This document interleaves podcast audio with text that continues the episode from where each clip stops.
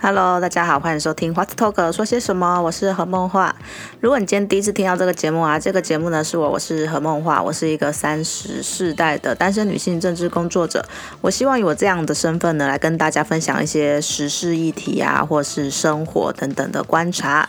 那今天呢，我想要谈的题目呢，嗯，我觉得大家可能也很关注到这个议题，也就是台北的社会住宅明伦社宅，它因为它三房型的租金达到了四万多块，所以引起了各方的讨论，说为什么这个社会住宅的租金会这么高呢？这么高的租金还叫做社会住宅吗？还符合居住正义吗？那大家可能会很好奇，说社会住宅又到底是什么呢？为什么它的高租金会引起大家这么大的反弹呢？那为什么台北市的社会住宅跟其他的县市比起来又会贵这么多？到底原因是什么呢？这就是我这个礼拜想来跟大家聊聊的话题。那我们就开始吧。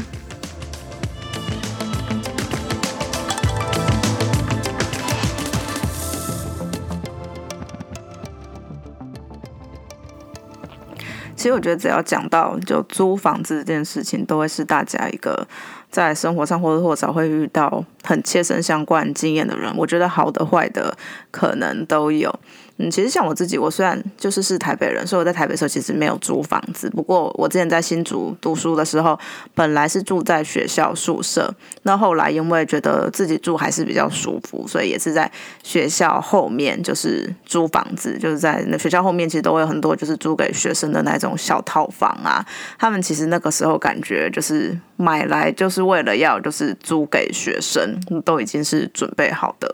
然后我记得在那时候。租房子的时候，很多人就是有很多，大家都会都会怕嘛，就是怕怕可能会遇到什么不确定，房东到底是不是可能好人，我不知道会不会遇到什么问题的时候可以帮你解决。然后其实房东他们也会很很看房客，所以那时候大家最喜欢的就是用介绍的方式。我记得那个时候的房子是一个我朋友就介绍给我，那时候研究所的同学，然后他就住在，我们就住在那个隔壁栋，因为就是那一整排有三栋都是那一个房东的房子。然后他就住在我的旁边的那栋，那我住在就是这一栋，然后刚好有空房，他就跟我说：“哎，那你要不要就是来看一下？然后就是来住，因为房东他也认识，然后他觉得房东人也还不错，然后遇到问题都还蛮积极在处理的。那其实那时候是学生，你也不会就是想到太多，例如说可能签约啊或什么有的没的事情，只要觉得说，哎，也许房东 OK，然后房子也 OK，那基本上好像安全没有什么问题的话，好像。就可以。然后还有另外一个，就是我当时没有就是继续考虑的原因，就是它的电费收费的方式，因为它电费的收费的方式，它电表都是分开的，所以就房东会把那个电费的账单就是放到你的房门下面，然后你就可以看，哎，你这个月用了多少的电啊，然后就去缴钱，就不像有些房东很鸡巴，他就是说一度电是几块钱，然后那个钱其实都高于市价非常的多，那他其实没有这个样子，然后他的水费就是跟瓦斯费是就是都包。在那个房房子里面的，所以就觉得也 OK，因为反正就一个小小的套房，其实真的还蛮小的，就小到说你的床跟那个桌子，还有就是和浴室的距离，就是你你整个人用翻的，就是再翻个两下，其实基本上都已经到了极限。不过因为那时候住在新竹，可周末都会回家，都回台北，然后你平常在学校里面的时间也都待在研究室居多，所以。等于真的回去就是睡觉那而已，或者在睡觉前刷飞那段时间，所以也不需要真的太大的空间。但我觉得有没有遇到就是。好的，就室友住在同一栋的室友这件事情就非常看自己的造化，因为其实像我们那种一个一个小套房的，你跟那种室友的接触的机会其实不多的。其实有些人就会也会选择那种，就是可能三四个人、两三个人去租那种一层的，然后有客厅啊，然后大家几间房间那种，可能比较好的朋友们，或是可能就比较长就住在住在那边的朋友们，就需要比较多空间的朋友们会选择这样子的房型。我觉得这种其实。对于就是几个朋友们来讲，也是一个蛮舒服的住屋的方式。那可我们像这种可能小套房的话，基本上你可能就是在可能回去房间的前后，或是去洗衣间的时候会遇到你的室友而已。不过我就有遇过一个那个室友，嗯，应该不说室友，就是同栋的邻居，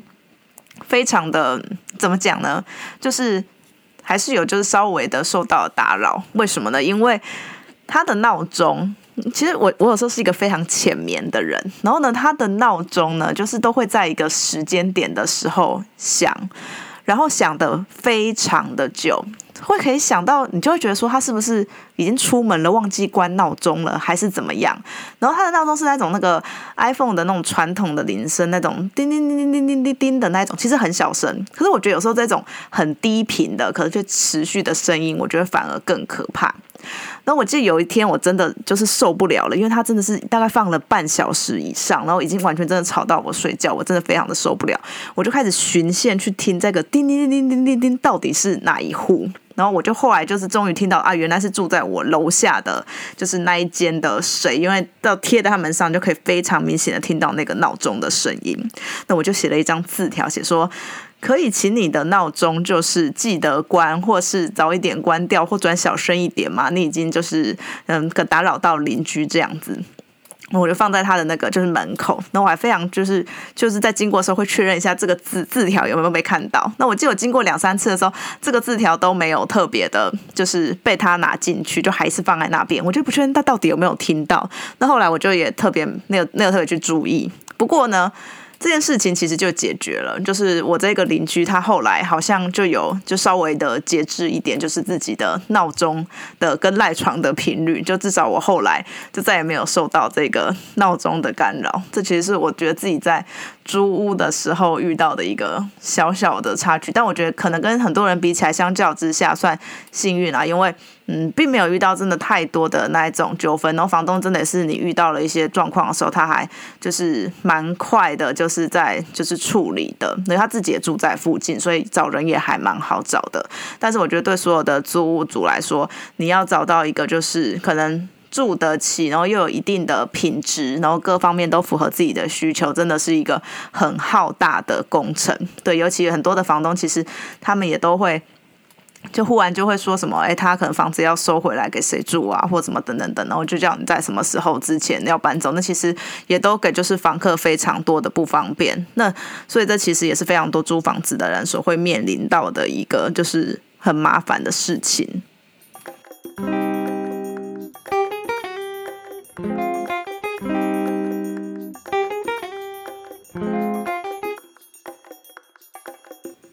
所以其实相较之下，买房子对于很多就是台湾人来说，还是一个就是首选的选项，因为大家还是会觉得有自己的房子，好像才是一种比较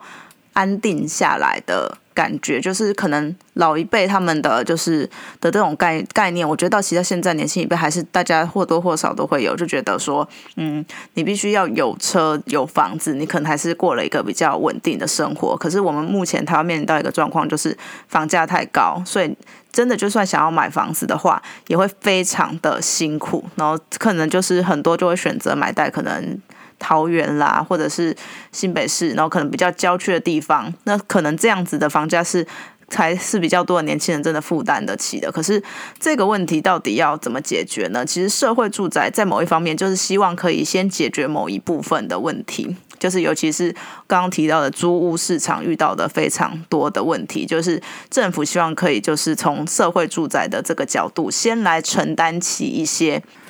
租不起房子的可能是比较弱势的家庭，或者是一些就是社会新鲜人，可能年轻人，那希望可以在一些比较交通便利的地方，用一些比较低于市价的方式来让年轻人可以就是住得起一些在交通比较便利的地段。那其实社会住宅的一个嗯很开始的一个初衷，那其实也是从国外非常多的模式参考而来的，像是其实，在欧洲很多的国家，那像是荷兰，就是社会住宅的风气就非常的高，但其实有一部分也是因为他们在可能欧洲有一些国家，他们的买卖房子应该说，嗯，自有住宅的这种嗯持有的比例没有那么高，或者他们就觉得说，嗯，有自己的房子并不是一件非常重要的事情。所以也因此呢，他们可能又更加的去依赖就是租屋的市场。那他们有很多一部分呢，就是在社会住宅，也许有一些历史的发展的脉络，所以让可能欧洲有一些国家的社会住宅呢，可以就是发展的可能比较的久跟完整，然后呢有一套的就是营运的模式来解决就是人民的居住的问题。因为我们可以知道说。嗯，居住权大家会认为说，其实是基本人权的其中之一，所以才才会说居住正义是一件非常重要的事情，都大家应该要住得起一个就是舒适的环境，应该是生活上的某一种的保障。所以呢，就是在其实社会住宅这个概念，也就是在近几年来开始呢，就被政府当做一个非常重要的政策。然后不管是中央啊，或是地方呢，都会。希望呢，能够有更多的社会住宅来承担这些嗯需要的人有一个更多的选择。所以呢，我们可以发现说，最近很常会听到社会住宅这个名字，对台湾来说其实很新。然后它跟以前的公宅的概念，我觉得最大的差别就是只租不卖。因为你卖的话呢，就会变成不知道大家有没有看过那种以前那种公宅，然后那种公宅。我自己的印象啦，我不知道这个到底正不正确。你就会有印象，印象说呢，就是有一些人会可能就是抽签，可能买到了公宅，可是你几年后呢，就可以就是把它去转卖，然后可能转卖的价钱就是多了非常多倍，因为它是可以买卖的，所以可能就会有这样子的一个可能嗯方式嘛，就是脱手的方式。可是呢，当你社会住宅是只租不卖的时候呢，就可以。降低这种可能，嗯，以居住为食，然后有有炒房之嫌的嗯方式，因为它只能租嘛，你不能拿来卖，所以呢，这也是社会住宅的其中一个非常重要的核心的概念。不过呢，这次呢，就是在台北市的明伦社会住宅呢，就引起了非常大的风波，其实也炒了大概一周了吧。因为明伦住宅呢，它的就是在开始招租的，嗯。个资讯公开了之后，大家就发现了一个状况，就是它三房型的房间呢，竟然租金达到了四万零五百元。那这是一个怎么样的价钱？就是大家听到会有点吓一跳的价钱。那当然，有些人会说，嗯，这个价钱是在台北市其实还好呢。可是大家要记得，它是一个社会住宅。是政府呢用可能比较便宜的方式来取得土地，然后呢去新建一个有公益性质的一个住宅。所以其实呢，在这个嗯状况之下，它的核心价值之下呢，它应该必须要保障呢。就是弱势或是一些青年，可能比较租不起房子的人，政府来就是负担这个角色，然后让更个更多的这样子的人能够有地方可以住，比较安心舒适的地方可以去居住。而一般我们的房租的，就是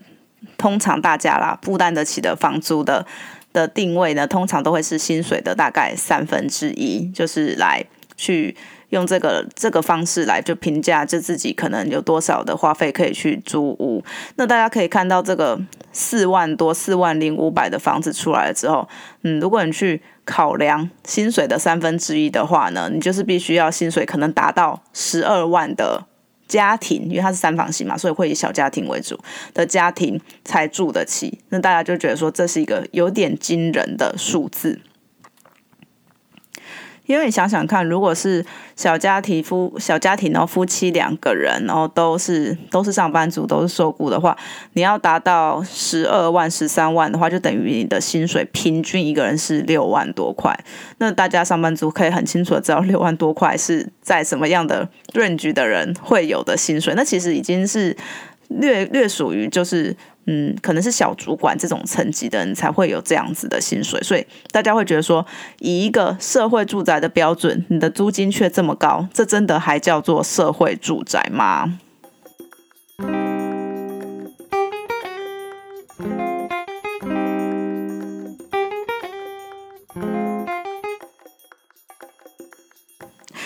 而且其实啊，不知道大家有没有注意，就是明伦住宅，就是明伦社宅的位置在哪里呢？它其实是在承德路三段那边，就是在圆山捷运站附近，靠近花博花博公园。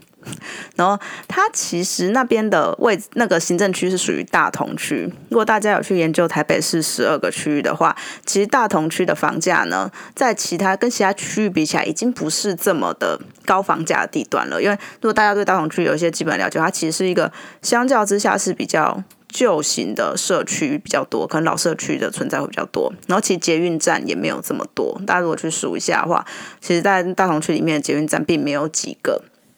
所以呢，大家就会问说，为什么在一个其实相较之下，嗯，好像那个地价、房价又没有特别高的地方，却可以却有一个这么高的就是租金的社会住宅呢？跟之前的社会住宅比起来，到底是发生了什么事情？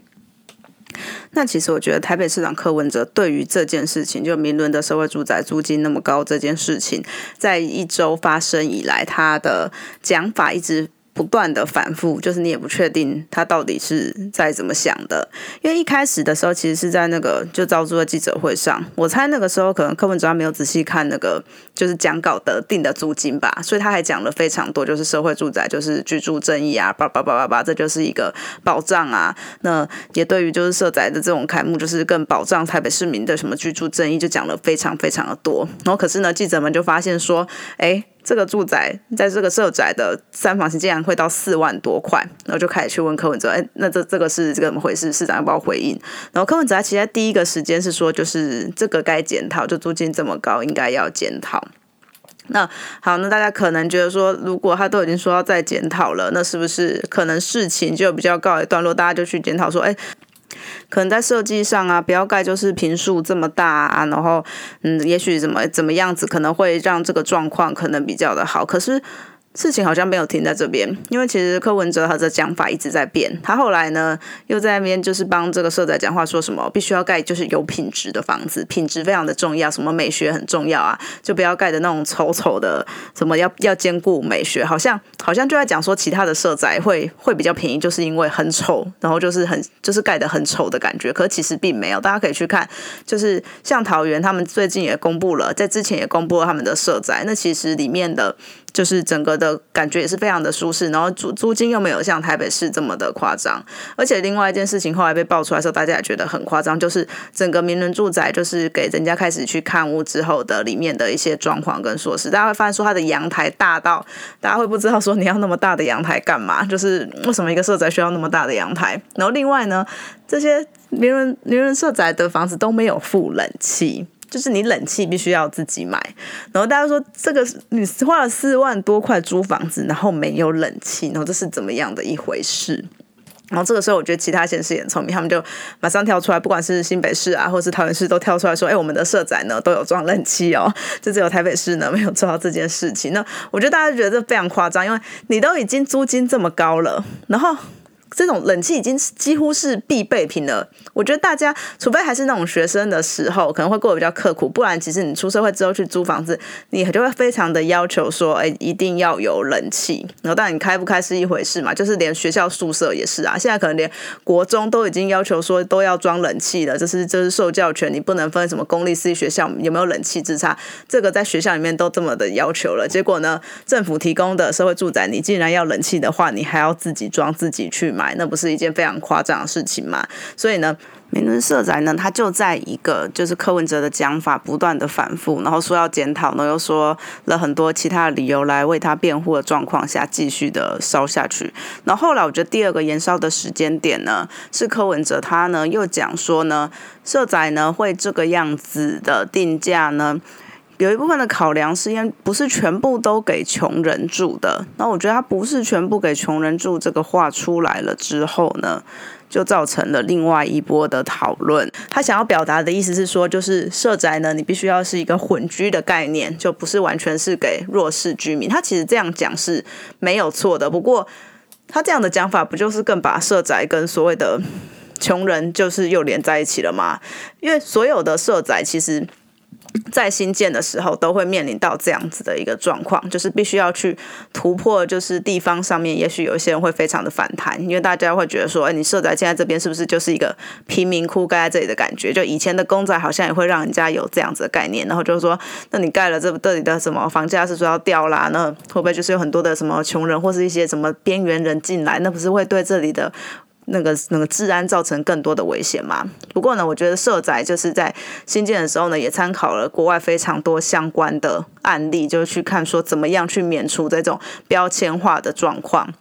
因此呢，其实社宅在很多的就是公共施舍啊，或是等等相关的方面呢，就是希望可以营造一种像是什么轻盈共居啊，就是可能老人跟年轻人一起住在一个社区里面，或者他会有很多的社区型的，就是活动，就是让这个社宅呢充满了更多的活力。因为我们可以知道说，社宅呢，它除了是给就是弱势住以外，它其中一个目标是给就是年轻人，就希望说可以让一些就是刚就业的，还可能还没有到非常稳。稳定的年轻人呢，可以住在一些交通比较便利的地方，所以其实年轻人某一部分也会是就是社宅希望可以招租的，嗯，一部分的客群。那如果年轻人进来的话，也许就会给社宅给有有另外一种的风气。所以因此呢，其实这种的混居的风格呢，其实是大家一致希望说社会住宅有的风格。不过呢，就算是如此，这么高的租金，你要怎么去造成一个？哎混居的风格呢？因为你四万多块，你四万多块真的就刚跟刚刚前面讲的，你到底有多少的寿星阶级可以负担得起这样子的价钱？那真的已经完全不是一个。穷不穷人住的问题了，这是一个你租金就真的太高了，所以付不起这个租金的全部都是穷人嘛？那台北市有多少人都是穷人呢？所以当我觉得柯文哲市长他讲出了这个话之后呢，他又把这样子的社宅、名伦社宅的讨论呢带向了另一波的高峰，然后呢各式的资料呢就开始陆续的出来，就例如说，其名伦社宅他在。之前几个月前，他可能原本定的租金是多少啦？然后后来变成多少？然后后来呢？苹果日报呢就在前几天，应该是礼拜天吧，礼拜六的时候呢，就有了一篇新闻，它的独家就报道说，为什么名伦社宅的金额租金会这么高呢？因为呢，在市长室呢有开了一场的会议，来决定了以后社宅的租金的计算的方式就要改变，变得完全不一样。这一场会议呢，就决议说呢，要将所有的新建设宅的费用，还有管理的支出跟修缮的成本，还有税，就是房屋税跟地价税呢，要从五十五年的租金啊，或是管理费、停车费里面来打平。也就是说，要让这个社宅要全部都自负盈亏。也因此呢，你为了要实现这个目标，所以呢，它的租金才会飙升到这么的高。那当然，所有的公共建设，你就是在做建设的时候，都会想到这一个问题啦。我觉得这个也是就毋庸置疑的，因为你有非常多的公共建设，其实呢，也都什么再留子孙啊，什么浪费人民纳税钱这样子的问题，然后说就政府的建设必须要考量到什么成本的回收等等的这方面，就是在某一个部分上会成为大家好像很关注的问题。可是不过在这件事情上，公共工程跟公共建设。它其实还是跟所谓的就是基本上商业的逻辑还是有一点不一样的。你今天当然如果说你是一个建商，那你在盖房子的时候，你当然会考虑到要回收成本甚至赚钱的问题。不过你当你这个房子是所谓的社会住宅，它是一个公共设施，它是希望说可以给一部分的弱势或是一些青年来，它其实属于社会福利的某一个部分了。那它却呢用这种方式呢来计算就是它的自偿率，然后是用这种方式来算成本，而且成本的方式呢。很多都是用租金的方式来处理，所以就有人说，如果你这样子说的话呢，其实什么捷运你完全就不用改，因为你这种捷运要要花的钱，像台北捷运或者高雄捷运，你其实要花的钱都是非常的多，然后它回收的过程呢也是非常的慢，所以如果照这个逻辑的话，所有的交通的补助是不是都应该不要补助了呢？因为就是好像使用者付费啊。但是如果撇除就是这个补助的问题，它回到自偿率来看，其实自偿率有非常多的方式可以处理，而不是全部来用租金的方式来补贴。因为我觉得从租金方式直接来调整，然后说要来就是完成自偿率的话，是一个很偷懒的做法。因为你就不用去想其他的方式，你就直接从租金去补就好了。因为你其实可以有更多的方式来补，因为像欧洲他们新建了这么多的社会住宅，他们其实也是有在在算这种自偿率的东西。不过呢，他们并没有把就是租金呢。作为就是社会住宅主要财务自偿的机制，然后他们其实是用更多多元的经营的模式，像是例如说用都市开再开发的利得来结合啊，或是一些不管是商场啊，或是停车场，他们有一些就是收益的补贴，用来用来做就是社会住宅的新建的资金。那其实这个是方式呢，是也可以去做到的，因为我们可以知道说，像台北捷运就是有这样子的。方式来处理，大家在那个做捷运的时候，你可以看到非常多的诶地方都有广告啦，例如说什么其他的场馆啦，或是一些地下街啊，或是你在做捷运的时候的那个诶，其实连那个墙上或是台北车站那个很大的手扶梯两边，那有时候都会贴一些游戏的广告或什么的广告。那这些广告其实呢，都是呢希望北捷可以。就改善他们的就是盈亏的状状况，这其实也是他们在算在这种自偿率的一个部分，就是你不要完全就是靠政府的补助，你自己其实是有一些相关的就是赚钱的能力，但是赚钱的方式呢，他们并不是看若从北极的例子，它并不是可能从票价嘛，它就是从一些其他的广告或是开销等等的方式来处理的。那其实像明伦社宅这样子的社宅，是不是其实你也可以来想更多的方式来处理，而不是全部呢都是用租金呢？我觉得绝对是有办法的，但是你就看要不要去做，要不要去这样子规划而已。但是市府目前的方式，就把它全部用租金的方式来转嫁的话，你就真的觉得它很像是建商，你就是让所谓的居住人使用者付费，然后用一个建商的思维在想说不要赔钱就好了，可是你却忘记了说。这样的状况下，让这个租金标的这么高，那到底什么样子的人住得起呢？已经完全失去了所谓社会住宅的这样的初衷了。那到底为什么还要来政府盖社会住宅？你一般的民间去盖房子不就好了吗？那到底就是又是为何？你已经完全看不懂说这个政策为什么会变成这个样子了。而且呢，如果真的是因为自偿率，因为那一场就是市长室的会议而改变了整个社宅的租金计算的方式，把自偿率百分之百考量进去的。的话，名人社会住宅它就不会是最后一个。后来的社宅，其实之前就是也有议员爆料说，像是木栅的社宅的租金也是非常的高。那后续的社宅呢，是不是也是要用这样子的计算的方式呢？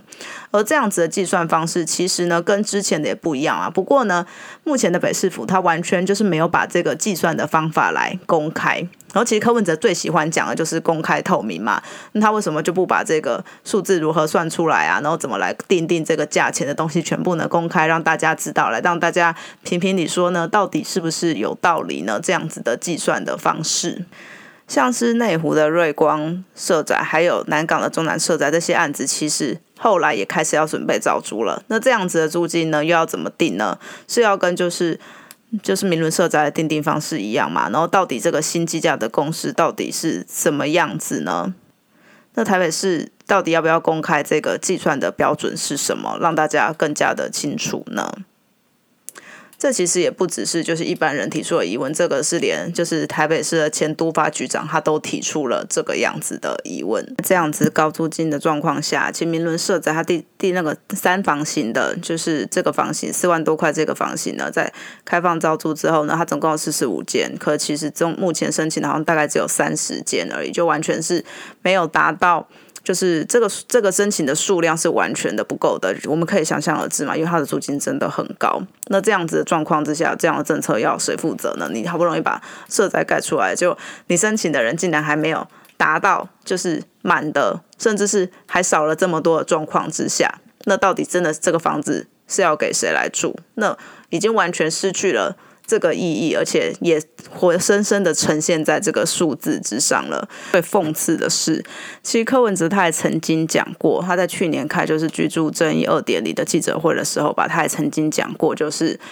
社会住宅呢是台北市政府过去四年来最大的成就。他曾经讲过这样子的话，可是我们却看到现在的社会住宅却因为租金太高的问题，大家根本住不起的问题，被大家这样子的讨论。然后台北市政府好像还并没有说希望怎么样的调整，然后也不希望去公开，就是到底他计价的方式是怎么样。然后后来的社宅是不是也会有这样子的状况发生？他也完全去没有的说明，他只有在今天又说什么？呃，如果这样子的话，那中央是不是要给一个统一的定价？那其实这个也是非常的好笑，因为我们可以看到。你新北也有盖社宅，然后也没有这样问题，然后桃园也有，也没有这样子的问题啊。就你台北是有这样子的问题，那你出了问题之后，你就说啊，中央要不要来处理？那明明就是你出问题，那为什么要中央来处理呢？那我们到底还需要地方自治，需要地方首长来干嘛？这是整个就是一个很赖皮又甩锅的讲法，完全没有诚意在解决就是社会住宅租金太高的问题。啊，就是民伦社宅它不是一个个案，而只是一个开始。后来的社会住宅是不是租金都会变成那么的高？台北市政府是不是真的要赶快去来告诉我们计价的方式？然后呢，这个方式还有这么高的租金，到底要怎么样子来处理，才能够符合跟大家更多的期待呢？我觉得这个都是非常多人现在都非常可以期待看到，就是台北市政府真的好好的给一个说法，一个务实的说法。而不是都在一直讲这些有的没有的话，让这个问题从一个礼拜前到现在又吵得更大。那我今天的节目就先到这边，我是何梦华，今天跟大家分享了就是对于民伦社宅高租金的一些看法，还有来解释说为什么会这个样子呢？那这样子的政策又有什么不合理的地方呢？其实应该可以做什么更多的改善呢？这就是今天我想分享的内容。那如果大家喜欢我的节目的话，麻烦评价、分享跟订阅互动啊！我发现现在其实最近很多就是新的节目慢慢的上档了，然后你其实之前我更新稍微拖了久一点之后，那个收听的就是整个的那个数据就很像下降了比较多。那当然可能之前自己也有一点松懈啦，因为可能没有那么固定的更新。不过因为目前 p a c k a g e 的状态就是很多很大者很大大型的节目都在前面，然后你在后面可能掉下来之后被大家。看到的机会就非常的小，所以希望说，如果大家真的希望我的节目，觉得值得推荐的话，真的欢迎帮我推荐给朋友们，贴大家更多我觉得值得分享跟讨论的消息，不管是国内外各式的议题，然后有部落格跟粉专 IG 都欢迎大家可以留言跟我互动哦。那我今天节目就进行到这边喽，大家拜拜。